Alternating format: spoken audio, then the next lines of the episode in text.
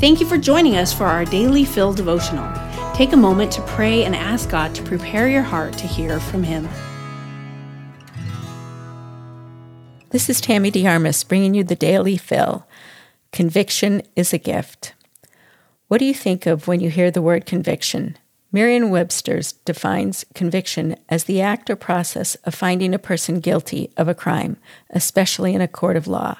In John 16, 8 through 11, we read about Jesus sharing with the disciples the role of the Holy Spirit when Jesus leaves to go be with the Father. In these verses, we see words like convict, guilty, sin, righteousness, and judgment. Who is convicted and how? What is sin and why? Who is righteous and why? And who is receiving judgment?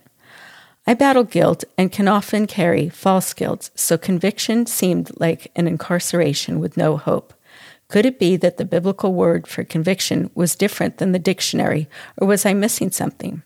Verse by verse commentary shares the following threefold role of the Holy Spirit and explanation below. He would indict those who reject Christ as Savior. He would convince people of the standard for acceptance before God. He would condemn Satan's belief system. We need to understand that conviction does not simply show sin as sinful. Moses revealed that. The singular point of the world's guilt is that they do not believe in Jesus. The Spirit's role is to validate the credentials of Christ. Another nuance of the word convict is the act of convincing, not only condemnation. Conviction is not the same as conversion. However, conviction is necessary for conversion to happen.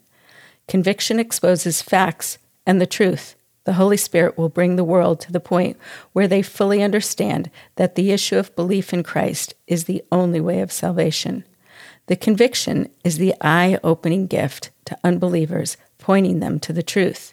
The commentary shared the word phrase to illumine, which offers the breaking of chains, not an incarceration. Our righteousness comes from the work of Jesus Christ on the cross and not anything we can do. He is now with the Father interceding on our behalf. How thankful we believers are for this gift. Lastly, judgment is not ours, but the prince of this world who stands condemned. Satan is defeated. I want to share the message version of John 16, 8 through 11 that will offer a clear understanding of the gift of conviction. When he comes, he'll expose the error of the godless world's view of sin, righteousness, and judgment. He'll show them that their refusal to believe in me is their basic sin. The righteousness comes from above, where I am with the Father, out of their sight and control. That judgment takes place as the ruler of this godless world is brought to trial and convicted. Daily Fill Devotionals is a ministry of Emmanuel Faith Community Church. If you'd like to learn more about our church, read more devotionals, listen to our sermons, or give to our ministries, please visit efcc.org.